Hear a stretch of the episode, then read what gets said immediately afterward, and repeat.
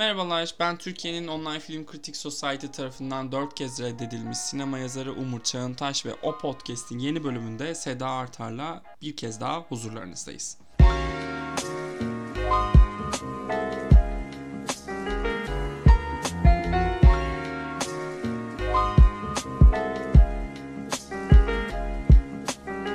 Sayın Artar hoş geldiniz. Hoş bulduk. Gerçekten ne kaçırdıklarını bilmiyorlar. Ya hak etmiyorlar diyebilir miyiz? Beni hak etmiyorlar. Demek ki, demek ki. Yani yani. Siz benim masamda oturamazsınız diye acaba cevap işte atmak bu mı? kadar. İşte bu kadar. Bu tavrı koy. Peki bundan şeyin haberi var mı? Ay. Geçtiğimiz hafta yani çok gündemimiz yoktu. işlerimiz yoğundu. Bir haftalık açıkçası dinlendik sevgili dinleyicimiz. Ama bu hafta dedik ki bizim canlarımız abonelerimiz Spotify'dan, Apple Müzik'ten e, abone olmayı eksik etmeyen sevgili dinleyicilerimiz yeni bir bölümü hatta bir değil 10 bölümü hak ediyor da biz bir bölüm çıkaralım diyerek toplaştık ufak değil mi ufak Sayın başlayalım. Hı hı, Kesinlikle. E, ödül sezonu ufaktan açılmıştı. Geçtiğimiz bölümde Gotham ödüllerinden bahsettik. Bugün de e, bence ödül sezonundan haberlerle bir açılış yapalım ve hazır tazeyken önce Avrupa Film Ödülleri'nin adaylarını konuşalım derim ben. Hı hı, tabii ki de. Film ekimi programını buraya taşımışlar. Evet aynen demişler ki en iyi film dalında biz 4 tane film ekiminden film bir tane de suç ve cezadan filmi buraya koyuyoruz. Türkiye'deki izleyicimiz merak etmesin. Biz onlar için Siz de çalışıyoruz. Avrupasınız demiş. Siz de demiş. Tamam tamam tamam Avrupalısınız demiş. Hazır konu buraya gelmişken bu arada Nuri Bilge Ceylan'ın Avrupa Film Ödülleri'ne başvuruda bulunmaması hakkında ne düşünüyoruz? Ben bir şey düşünmüyorum. Niye başvurmuyor? Artık gözü yükseklerde gözünü Kuzey Amerika'ya mı dikmiş? Vallahi bilmiyorum. Yani bu hafta bir de şey de duydum. Amerika'daki 2023 ödülleri takvimine yetişmek için kuru otlar üstüne e, bir haftalığına New York'ta gösterime girecekmiş. Hmm, qualifying run diyorsun. Hmm. Yani bence istiyor artık. Hiç değilse bir adaylık. Ama bu, bu sene o sene mi çok emin değilim. Çünkü İngilizce olmayan filmler arasında çok güçlü bir yıl geçiyor. Öyle güçlü bir yarış ki birden fazla İngilizce olmayan filmin e, en iyi film Oscar'ı kategorisinde aday olmasını bekliyoruz. Ama yine de enteresan. Ben bu arada Nuri Bilge Ceylan'ın Oscar değil de Oscar'la gelecek prestijin e, kaşesini arttırmasını istediğini düşünüyorum. Çünkü e, biliyorsunuz ki Bilge Bey'in e, hayatta en sevdiği şeylerden birisi Öğretmenler Odası. Ee, diğeri Köy de okulları Dostoyevski, ve evet Dostoyevski Çehov tabii. Çehov. Ee, tüm bunlarla birlikte hmm, adını unuttum Sedacığım. Neydi o alışverişte kullanıyoruz? Kredi kartı. He, he. Yani yani kredi kartı ve cash. Cash. Kredi kartı. Evet ve nakit. Nakit. Bilge Bey kusura bakmayın her bölümde size bir selam göndermiş oluyoruz ama, Ama hep ne yapalım? sevdiğimizden. Hep sevdiğimizden. Ya Ben siz de Türkiye'nin en büyük sinemacısı olmasaydınız be kardeşim. Olmasaydınız. Aynen. Katılıyorum. e, adaylara geri dönecek olursam ya ben burada aday olmuşlardan çok aday olmamışları konuşasım geldiği için şeyi söyleyeyim bari. E, İlker Çatak e, Şahaneler Şahanesi Öğretmenler Odası'yla en iyi senaryo kategorisinde aday olmuş. Yetmemiş başrolü en iyi kadın oyuncu dalında aday olmuş. E, bu da yetmemiş.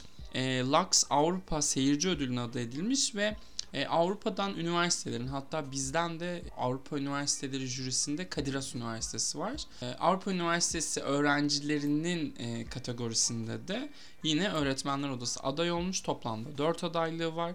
Sedacım izlediğinde muhtemelen burada böyle övmekten canını çıkaracağız o filmin. Ay çok heyecanlıyım. Çok güzel film. Çok iyi film. E, İlker Çatak da story'mi like'lamış. Benden mutlusu yok şu an. Ay şahane. Şahane. Burada İlker şahane. Bey çok yakışıklı. Onu ne yapacağız bilmiyorum ama İlker Bey bayağı yakışıklı. E tamam bu da şahane bir gelişme. Bu derin sessizlik bir an korkuttu beni ama. Hayır yani neyin ne yapacağız? Çok harika bir gelişme bu. Gözümüz evet evet. açılır. Yok yani hani ne bileyim işte. Acaba şey mi Seda? Tutan yönetmenler diye bir bölüm mü yapsak?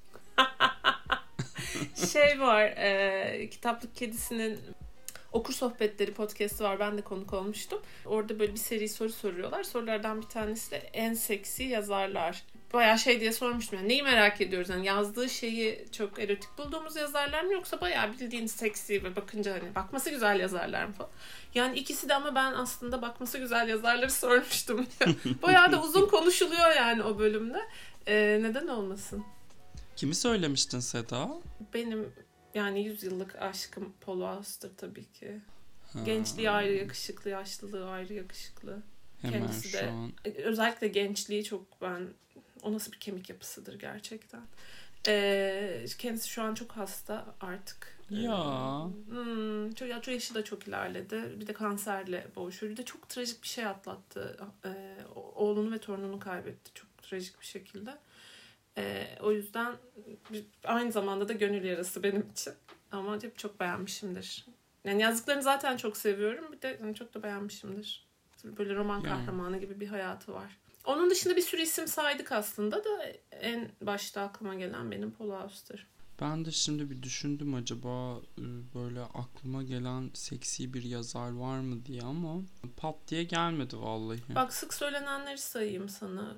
Birazcık hijack ettim podcast'ı ama. Ernest Olsun. Hemingway Çok var. güzel konu bence. Ernest Hemingway ya şey Corey Stoll'un oynadığı versiyona birazcık benziyorsa tabii ki de Ernest Hemingway. Ben de genç Ernest Hemingway değil mi dedim. Yo yaşlı da olur dedim. Ay ya, yaşlı ayıpladılar. Halikarnas balıkçısına benziyor. Yapmayın. Beni ayıpladılar, ageist olmakla suçladılar yayında. Karl Ove Knausgaard var. Çok beğenilen. Bence de o kadar yakışıklı olmasa kimse oturup da binlerce sayfa kavgam okumaz yani. Zadie Smith var. Kadınlardan. Zadie Smith Hmm. kadın değil miydi diyecektim. Hı. Zadie Smith hoş. Çok hoş. Aa çok, hoş, bir kadın. Hı hı, katılıyorum. Ee, An- Anais Nin var. Yine andığımız. Bir de o zaten hani erotika yazıyor. Ondan bahsedilebilir. Yani bir şey öğren bayana benziyor bu. Ama işte yani yazdıklarıyla ve personasıyla birleştirmen lazım. Bakarak çıkarım yapamazsın. Özel bir karakter kendisi. Ben Susan Sontag falan çok çekici bulurum ama o çok sık dile getirilmiyor. Entelektüel kadın çok sevmiyoruz. Bir kişi daha vardı ya. Ha çok enteresan Albert Camus çok geliyor. O, onu söyleyecektim o bayağı yakışıklı. Evet Albert Camus çok çok geliyor. O bayağı tutar. Yani tutan diyenleri o kadar iyi anlıyorum ki. Bak bir tane daha çıktı. Çok Ama genel tutar. olarak sigara içen Fransız erkeği beğeniyor da olabilirsiniz. Bir düşünün bakalım bunu. Şu an şey e, On the Road'u yazan kimdi? Jack, Jack, Jack Kerouac. O, o, o beyefendi. Katılıyorum yani çocukta yaparım. Yok neydi yemekte yaparım. Salçayla göbek atarım kalça. Buradan selam olsun. Neyse. Ee, bu- Rahmet istedi. Evet evet. Yattığı yerde e, nurlar böyle tepesinden tepesinden aksın efendim. Işık seviyorsa ışıklar içinde, ışık sevmiyorsa karanlıkta uyusun. Bu, bu, bu çok güzel bir konu. Yani ben bunu bazı bölümlerimizde tutan yönetmenler, tutan senaristler bunu konuşmalıyız diye düşünüyorum. Aa! Tamam. Podcast'i nasıl açacağımı hatırladım. Hı. Konudan konuya atlıyorum ama yani bugüne bugün e, Letterboxd Patron hediye edilmiş bir sinema yazarıyım ben. Ya evet. Alkış. ya buradan çok yani Aral dinliyor mudur bilmiyorum ama çok teşekkür ediyorum. Böyle bir anda e, notification geldi ve ne olduğumu şaşırdım ve ben şey falan zannettim. Ya Letterboxd kendi bünyesinde hani sektörel böyle bir isim isim patron veriyor falan diye düşündüm. Bir an bayağı bir okurum, bir takipçim hediye etmiş. Teşekkür ediyorum. Kesene bereket. Ve çok güzelmiş Letterboxd patron. E, muhtemelen e, seneye hediye edenim olmazsa ne bak görüyor musun Sedan? Hemen e, Bak, influencer Hemen oltayı geçtim. attı. Hemen. E, olmazsa kendim e, alacağım inşallah. E, 363 gün falan sonra. Evet. E, şeye geri dönüyorum. Avrupa Film Ödülleri'nin adaylarına geri dönecek olursak Anatomy of a Fall, Zone of Interest ve Fallen Leaves'in fazlaca aday Hı hı. kaldı. Sedan da dediği gibi şeye çok benziyor yani. E, film ekim programına inanılmaz benzeyen bir liste. E, benim dikkatimi çekenlerden işte şeyi söyledim. Öğretmenler odasını söyledim. E, Pet Sold'un filmine erkek oyuncu adaylığı gelmiş sadece. O birazcık üzdü Hı hı. beni. Ve çok çok şaşırdığım The Potofön'ün sıfır çekmesi oldu.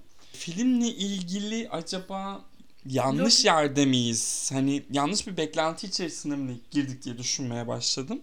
Ee, Justin Trier lobisi, lobisi diyebilir miyiz? Konuşamadım. Japon gibi lobisi. Ya olabilir. Bir de şey Seda izledikten sonra ya Anatomy of a Fall'ın o kadar büyük bir kısmı İngilizce ki acaba uluslararası Öyle film mi? için seçilmemesinin sebeplerinden biri bu olabilir mi diye düşündüm. Çünkü e, filmin başrolündeki karakter Alman ve e, Fransa'ya e, eşi Fransız. Onunla yerleşen e, fakat Fransızcası iyi olmadığı için dava süresinde bile İngilizce konuşan bir karakter. Hmm. Evet yani Sandra Hüller filmin çok büyük bir kısmında İngilizce konuşuyor. Zaten eligible olmayabilir. Aynen aynen e, bilmeyenler için de söyleyeyim uluslararası film kategorisinde bir filminizi gönderiyorsanız e, filmin yanlış hatırlamıyorsam %60'a çıktı galiba bu. 51'di bir ara 60'a çıkarttılar. İngilizce hariç bir dilde olması gerekiyor. E, Anatomy of a Fall bunu e, karşılıyor mu emin değilim. E, Potofö'ye ne diyorsun sıfır çekmesine? Diyorum sana Trier lobisi diye. yani film izlemediğim için konuşmak biraz zor. Ama acaba birazcık daha böyle meselesi olan filmlerin peşinden mi gitmişler diyorum. Ama Fallen Leaves kendi halinde bir film mesela. Gerçi orada da bir sınıf eleştirisi var sanırım değil mi? Sınıfsal Evet. bir tarafı var Fallen Evet. Leaves'in. Yine. Anatomy of a Fall. Anatomy of a Fall da yani şey gibi kan doğrayan Marriage Story aslında. Yani bir evrensel bir tarafı var e, Anatomy of a Fall'un. Yani o birazcık meselesiz kalmış olabilir.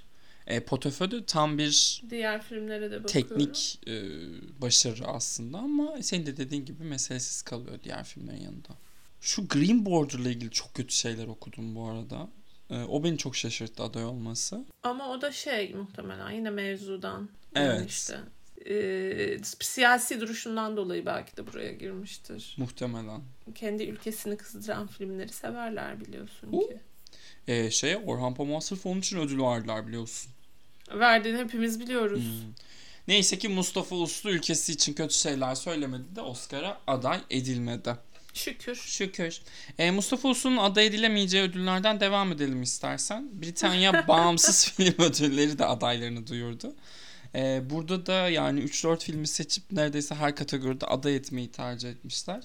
E, Rye Lane 16 adaylık, Scrapper ve All of Us Strangers ise 14'er adaylık almış. 14 nedir ya? Titanic misin?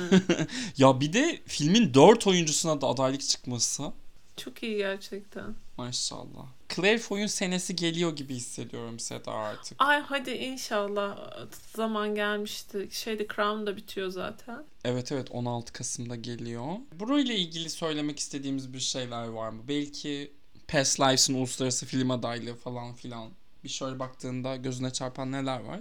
Past, Past Lives'ın burada yer bulmuş olması güzel bence de. Her ne kadar Bifa ile akademin ne kadar örtüşüyor kestiremesem de. Accolade accolade'dir günün sonunda değil mi? Aynen öyle. Ee, ben Jodie Comer'ın The End We Start From'unu çok merak ediyorum.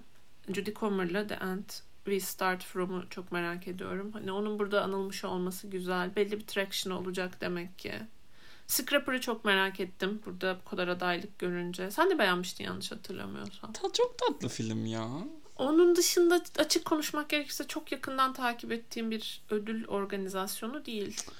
British Independent'lar. Ben severim. İngilizliğime helal gelmeyecekse. E, Ben Bifa'yı severim. Böyle bir şeyler keşfetmek için güzel bir ödül bence.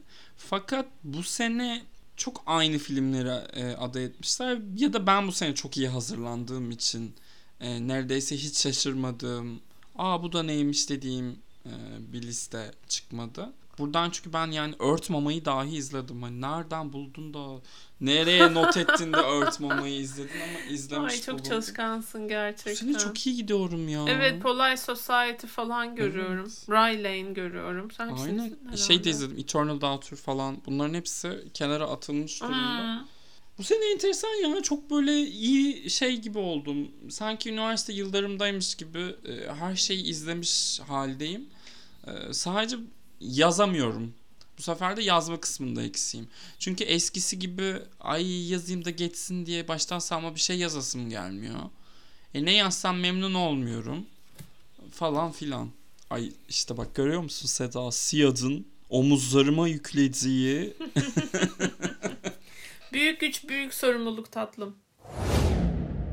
ödül sezonu ödül sezonu diyerek sezonun tam ortasından bir filmle devam edelim madem. Geçtiğimiz cuma Netflix'te gösterime giren Annette Bening ve Jodie Foster'ı buluşturan Niyat, Eniyat, Nayet Bu film Free Solo'dan tanıdığımız aslında belgesel yönetmekten gelen e, iki yönetmenin işi. İsimlerini gerçekten hatırlamıyorum. Elizabeth Chai, Vasar Helye ve Jimmy Chin. İşte bu yüzden.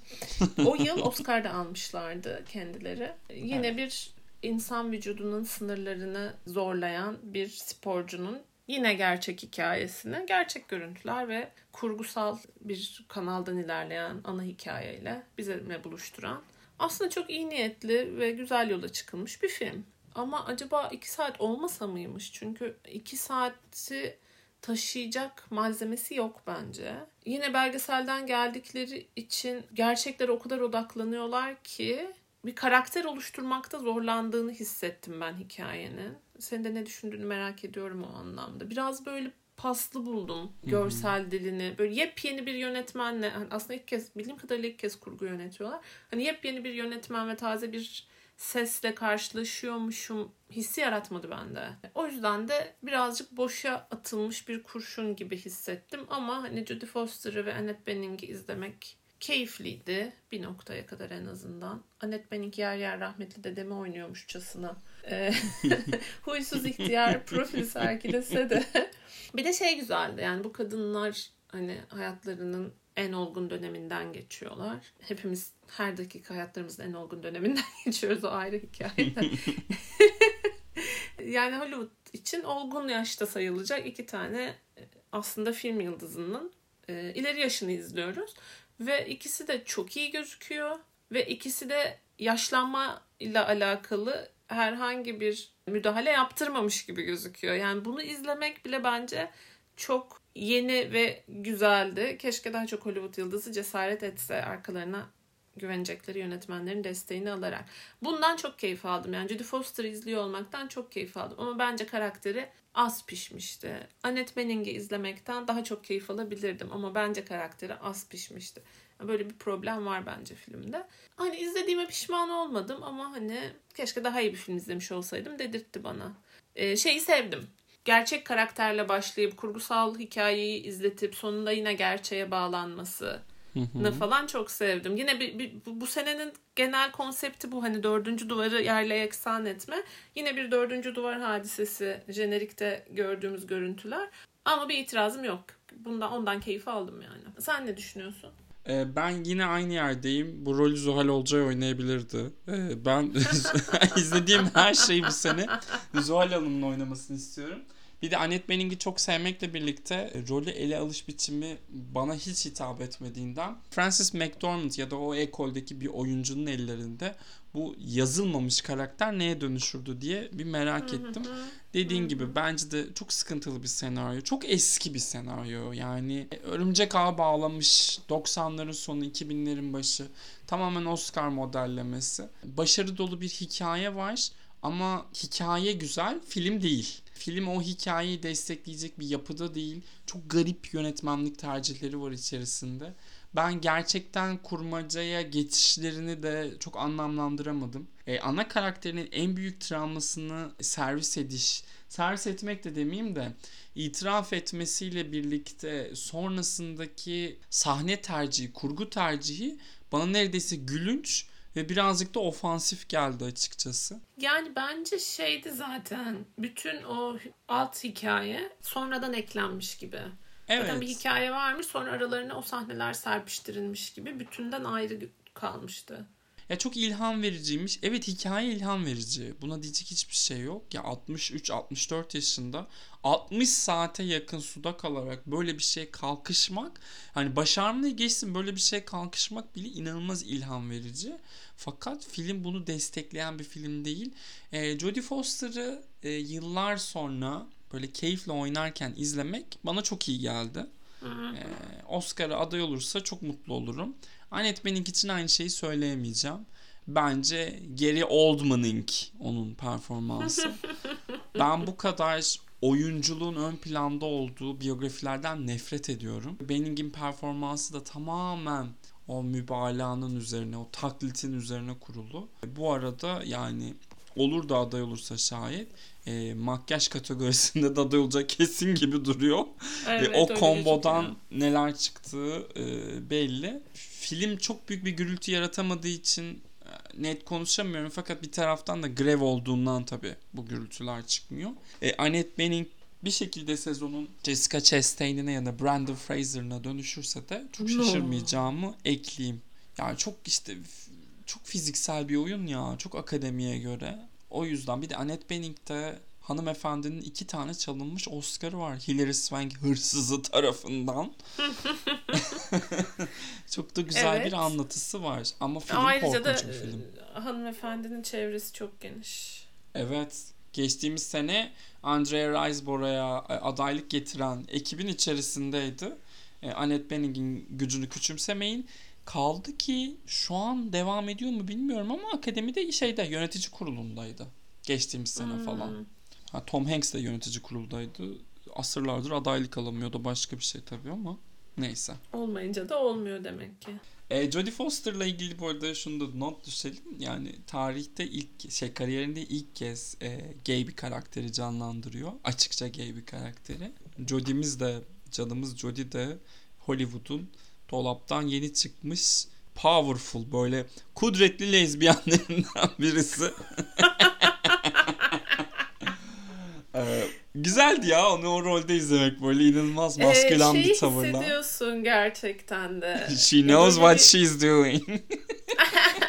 Ya böyle bir neşe ve varoluşundan mutlu olma halini karakterden Evet. hissediyorsun çok. Evet. O bana çok iyi geldi. Bana da Jodie Foster'ı bu kadar mutlu izlemek. Bir de ya şeyiz yani bunlar 90'ları tanımlamış isimler ve Hollywood yani aktrislerle alakalı değil. Hollywood bu insanlara hak ettikleri rolleri yazamadı. Bu yaş grubuna hak ettikleri rolleri yazamadığı için böyle küçük anlar yakalamak, küçük performanslar yakalamak şahsen beni çok mutlu ediyor. Filme rağmen Jodie Foster'ı izlemek gerçekten çok keyifliydi. Bence Jodie Foster'ın antrenörlük yaptığı kısımlardan şöyle iki saatlik bir kolaj yapsalar ben onu izlerdim. Keyifle izlerdim. Her, her, herkes baş kahraman hikayesini anlatır aslında değil mi? Aynen Bize şeyi öyle. anlatın.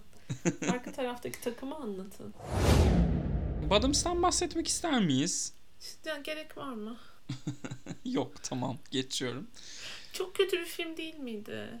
Hadi ya ben sevdim Hmm. biraz. Nesini sevdin? Ya tüm klasiklerle inanılmaz bir şey kokteyl yapmış olmasını çok sevdim. Tüm chick flick'lerle. Yani bence çok iyi fikirleri var. Ama yine bu da o kadar karakterlere kafa yormamış ki. Böyle karikatür izliyorsun. Bence Bottoms'ın olayı kaçırmasının sebeplerinden biri de çok Gen Z mizahı üzerine kurulu.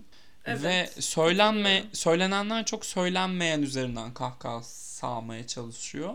O da bence yani bu bu tip mizah tabii ki de yeri var olacak. Ama efendim yeni nesil mizah yapıyor bunu istemiyoruz asla diyemeyiz.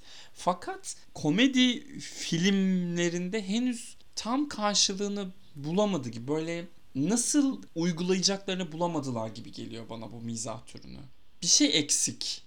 Bence eksik olan şu yönetmen gerçekten Gen Z değil. O yüzden de aksan taklidi yapan cool teyze gibi kalıyor biraz. 8th grade çeken Bo Burnham vakası diyorsun. Bence öyle. Yani mizahı anlamakla, Gen Z mizahını anlamakla onu yapabilmek birbirinden farklı şeyler bence.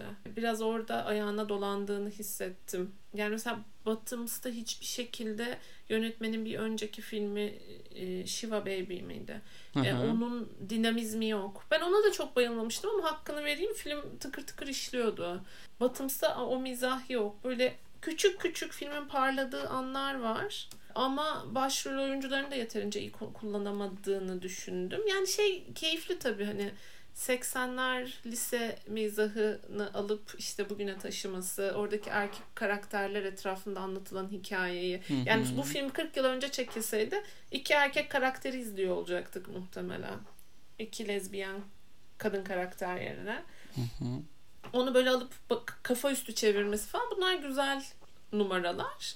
Ama 40 yıl geçti yani artık daha olgun bir sinema diliyle daha iyi yazılmış karakterlerle yapabiliriz bunu. O yüzden de ya belki de beklenti ve hani gerçek arasında hani böyle televizyonda kanal değiştirirken rastlasaydım gülüp geçecektim. Biraz beklentim de yüksekti filmle ilgili. O yüzden azıcık sükutu ha- hayal oldu benim için. Ayo Edebiri'nin bu yükselen grafiğinden hoşnutum ama. Onu bir Ben de çok hoşnutum. Zaten o yüzden kızdım. Yani çok daha iyi kullanılabilirdi Ayo Hanım. Ben tam bir fan gördüm. Çok çok beğeniyorum ve yani yıllarca izleriz umarım ki. izleyeceğiz gibi de duruyor ya. Ya şu an çok iyi yönetiyor şeyini. Next Best Thing gibi bir durumu var. Ee, sadece bilmiyorum dramalarda nasıl bir şey olacak. Çünkü birazcık komedinin kraliçesi gibi. Şeyini bilmiyorum yani drama kısmında ne yapacağını merak ediyorum. Bear'de de gül gül öldük kendisine. Dolayısıyla haklısın. Ya hayır ama orada da çok böyle bir komedik timing gerektiren bir diyalog zinciri var. Yani o tamam kesinlikle komedi demem ama komedinin kalıntıları her yerde var hissediliyor. Evet şey temposu komedi gibi. Daha Evet. ya da bir anksiyete atağı gibi komedi de diyemiyorum. Daha çok. Geçen gün bir Evet. tweet vardı ona çok güldüm ya. Sırf Bear'ı izleyip fenalık geçirmemek için kalp ameliyatımı izledim. O bile daha az gerdi beni gibisinden bir şey paylaşmış birisi. Katılıyorum. Katılıyorum gerçekten. evet efendim. Madem Geçmiş olsun kendilerine. Bear'in 3. sezonun onaylanmasına ne diyorsun? Mutlu musun? yani olması gerekendi diyor bu kadar yani peakindeyken bir proje bırakmazlardı herhalde. Fakat 3. sezonda bir şeylerin toparlanması lazım. Bunu da seninle konuşmuştuk. Toparlanmazsa ve aynı şekilde bir sürünceme ve son bölüme saklanmış climax olacaksa ben artık yokum. Çünkü kafam kazan gibi oldu. Peki şey ne düşünüyorsun?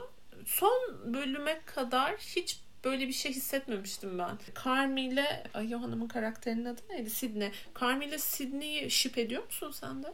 Yok tövbe estağfurullah. Benim öyle bir Ben ben bayağı shipperları var yani ben de şaşkınım. ben Sydney için her şeyin en iyisini istiyorum. Ee, Carmi ile O da uğraşmasına hiç Carmi gerek değil yok hepimiz yani. biliyoruz ki katılıyorum evet.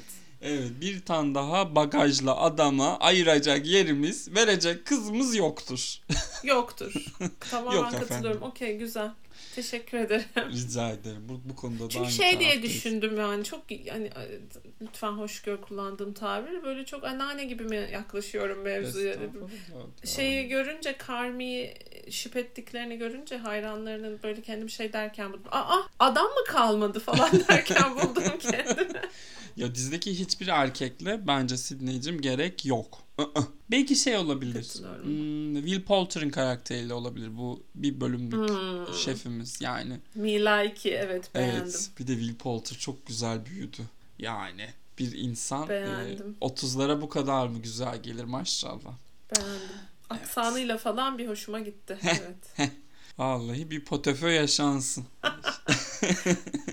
Sayın Hollywood dinleyin bunları. Lütfen feyz alın bakın yani biz daha ne yapalım? Ya fikir Bedavaya bir sürü ya. fikir ya. ya. Lütfen ya.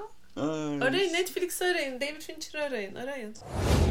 13. Suç ve Ceza Film Festivali'nden bahsetmek istiyorum ben. Bu yıl 17-23 Kasım tarihleri arasında düzenlenecek festival Kadıköy Sineması, Atlas 1948 ve e, nihayet halka İBB tarafından tekrardan geri kazandırılan Beyoğlu Sineması'nda. Festivale doyamayanlar var, film ekimine bilet bulamayanlar var.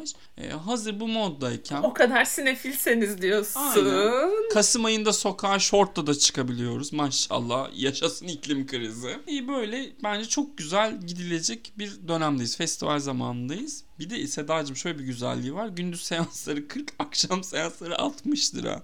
Beyefendi ne yapıyorsunuz? Al işte sanki 2016 senesindeyiz. Üstelik Avrupa Film Ödülleri'ne aday olan filmlerden de programda var. Yani film ekiminden bir fark yok arkadaşlar. Yani festivalde gidilebilecek filmler zaten sitesine girdiğinizde hepsini göreceksiniz ama birkaçına bir dikkat çekeyim. Biz bir Oscar odaklı podcast olduğumuzdan. Oscar'ın en iyi uluslararası film kategorisine Avustralya'nın gönderdiği Şayda kapanış filmi olarak gösterilecek. Maripol'da 20 gün Ukrayna'nın gönderdiği ve Yunanistan'ın gönderdiği Saman Altında Su da var programda. Ayrıca ben hala izlemedim diyorsanız queer yapımlardan Atıf Yılmaz'ın Gece Melek ve Bizim Çocuklarını izleyebilirsiniz. Berlin'de premierini yapmış Burası Cennet olabilir. Benim dikkatimi çekenlerden biri. Bir de Orlando siyasi biyografim var. Berlin'den en iyi belgesel ödülüyle ayrıldı. Bu da yetmezmiş gibi bir panel de düzenleniyor Orlando ile alakalı festivalde. Panelin moderatörlüğünü de Cannes'da Queer Palmiye fikrini ortaya çıkaran tüm bu Queer Palmiye olayının president'ı Frank Finance Madureira sanırım. Umarım adını şu an katletmiyorumdur. Moderatörlük yapacak. Onun da nasıl katılabileceğinizi Suç ve Ceza Film Festivali'nin sitesinden öğrenebilirsiniz. Şey de söyleyeyim, e, biletleri de biletine aldan sahip olabiliyorsunuz. Şu an satışta mı biletler? Evet evet şu an satışta. Biletler satışa çıktı. E o zaman Sayın Ertaş gelelim podcast'in en sevdiğim kısmına. Bugün sizi övmek istiyoruz köşesine. Drum roll please. Ya Scorsese'nin korkulu rüyası. Otör düşmanı, sinemanın en büyük teröristi, Marvel'ın arkasındaki zihin, kiralık yönetmen Joe Russo. Vay be. Bu ne filmografidir Bu karşım ne ya. ya? Bu ne ya? Beyefendi ya. Gerçekten çarpıcı. Pek çok yönetmen Seda çıkıp şey diyemez. Ben Robert Downey Jr.'la 10 defa çalıştım diyemez. Diyemez. Diyebilir mi? Benim Diyemez. diyen yönetmen diyemez. Diyemez. Ben Marvel filmleri yapmaktan sıkıldığımda gidip Tom Holland'ın bağırsaklarının içine kamera koyarak film çektim diyebilir mi? Diyemez. Diyemez. Kubrick diyebilir mi? Diyemez. Spielberg diyebilir mi? Diyemez. Bıraksın. Coppola? Yok. Hiç diyemez. Coppola bu arada içinden çekmezdi. Bağırsakları dışarı çıkarır öyle çekerdi. Çekerdi. Kral. Övmekle dalga geçmek arasında tabii hep bu bölümümüzde Joe Russo özelinde şunu da söylememiz lazım. Yani Scorsese'nin bundan birkaç sene evvel yaptığı Marvel filmleriyle ilgili yorumu o kadar içselleştirmiş ve kafaya takmış ki e, Scorsese'miz PR'ını kızıyla TikTok'ta yaparken gidip ona bulaşmış. Ben sen Joe Russo deyince Google'a yazdım bu kimdi diye. İşte. hatırladım. İşte that's the spirit. Ben bir de şeyi de çok merak ediyorum Sedacığım. Eminim seyircilerimizin de aklından bir soru geçiyordur. En sevdiğin Joe Russo filmi. Yönetmesi şart mı? Çünkü Everything Everywhere All at Once'ın yapımcılarından biri gibi gözüküyor. evet maalesef. Öyle bir şey var Yani da. onu söyleyebilirim. Çok ayıp. 10 bölüm e, Arrested Development yönetmiş. Onlardan biridir diye tahmin ediyorum. Çünkü başka yaptığı hiçbir şeyi izlemedim. İlk sezonu yönetmiş. İlk sezon hep şey pilot 3, 7, 10, 12, 14 diye gidiyor. İlk sezonda 10 tane bölüm. Çok özür dilerim. 7 bölüm ilk sezonda, 3 bölüm ikinci sezonda yönetmiş. Onlar olsun hadi. Ben baktım ben 5 filmini izlemişim. Ee, Herhangi birini favorim olarak anmak istiyor muyum? Aa benim en sevdiğim Avengers filmini yönetmiş. Şaşırdım. Bak gördün mü? Hmm, Infinity War'u severim ben çünkü. Yani Infinity War bence o e, şeyden zaten Marvel evreninden çıkabilecek şeyin maksimumu. Yani tüm bu milyon dolarlık, kaşesi milyon dolarlık oyuncuları buluşturabileceğin bir konsept vardıysa buluşturdun kardeşim artık konuyu kapatabilirsin. Artık evlere dağılalım lütfen.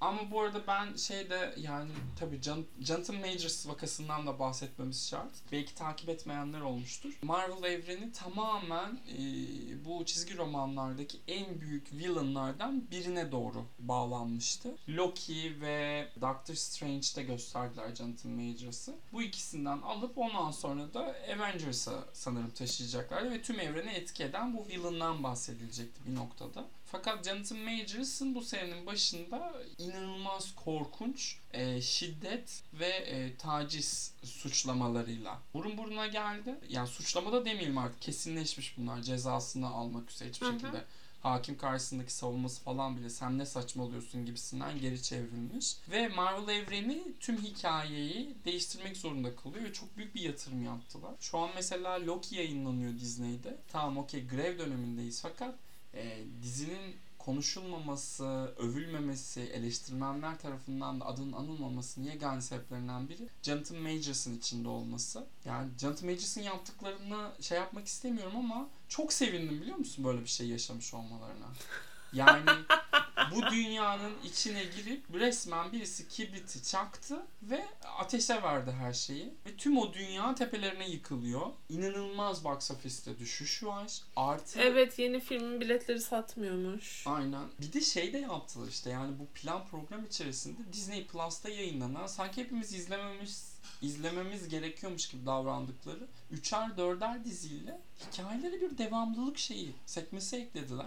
Onları izlemezsen Yani evet çok fazla falan. yatırım gerektirmeye başladı. Zaten hani benim kafam da kaldırmadığı için şey yapmadım. Bir noktada bıraktım. Herhalde iki film ya da üç film izledim ve bıraktım bu Marvel dünyasını da. Disney'deki yapımların yarısı Marvel, yarısı da zaten Star, Star Wars, Wars. evreninde geçiyor. Star Wars'a mahvettiler. Mahvettiler Ee, yani. kimin bu kadar vakti var gerçekten bilmiyorum. Mandalorian dediği şey cosplay'e dönüştü.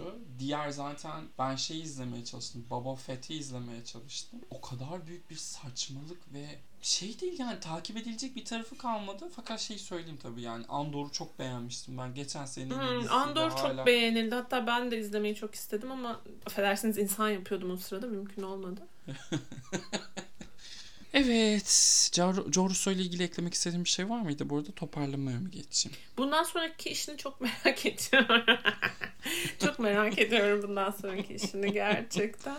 Marvel evreniyle ilgili bir şey eklemek istiyorum ben. Şimdi e, böyle büyük bir hani patlamayla bütün karakterlerini ortadan kaldırıp şimdi hepsini geri getirmeye çalışıyorlar. Arkadaşım arkasında duramayacaksanız yapmayın böyle şeyler. Ya vizyon rica ediyorum sizden sevgili e, Marvel, Hollywood yöneticileri, paralı Bakın. insanlar, yapımcılar. Bu doğru bir şey olsa James Cameron Avatar yerine Titanic 2 çekerdi. Neden çekmedi? Çünkü saçma. Bitmiş bir hikaye, bitmiş bir hikayedir. Önümüze bakarız. Şeyi de okudun mu bu arada? Bak konu nereden nereye gidiyor. Jeremy Allen White'ın röportajını okudun mu? Bu Marvel'la Başlığı gördüm. Şey diyor, nasıl oluyor da bir aktörün kariyerinin zirvesi süperhero oynamak oluyor falan gibi bir şey demiş galiba. Ha. Evet, Fingernail setine gittiğinde Riz Ahmet'in ilk sorusu ne zaman bir Marvel filminde oynayacaksın olmuş. Oo, Riz Ahmet de.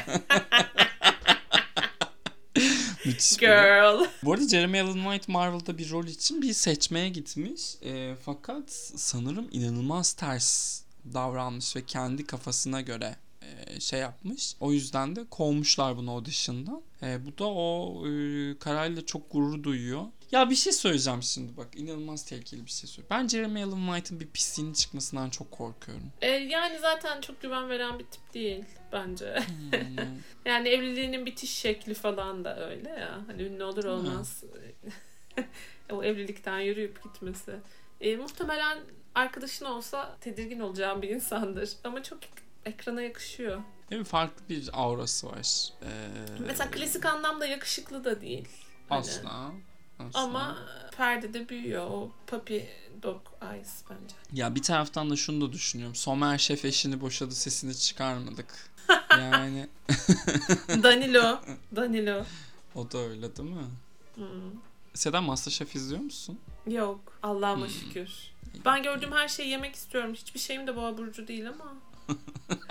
o yüzden yemek programı izlemek benim için çok zor. Boğalara buradan selam olsun. Madem Olsun. konu oraya geldi.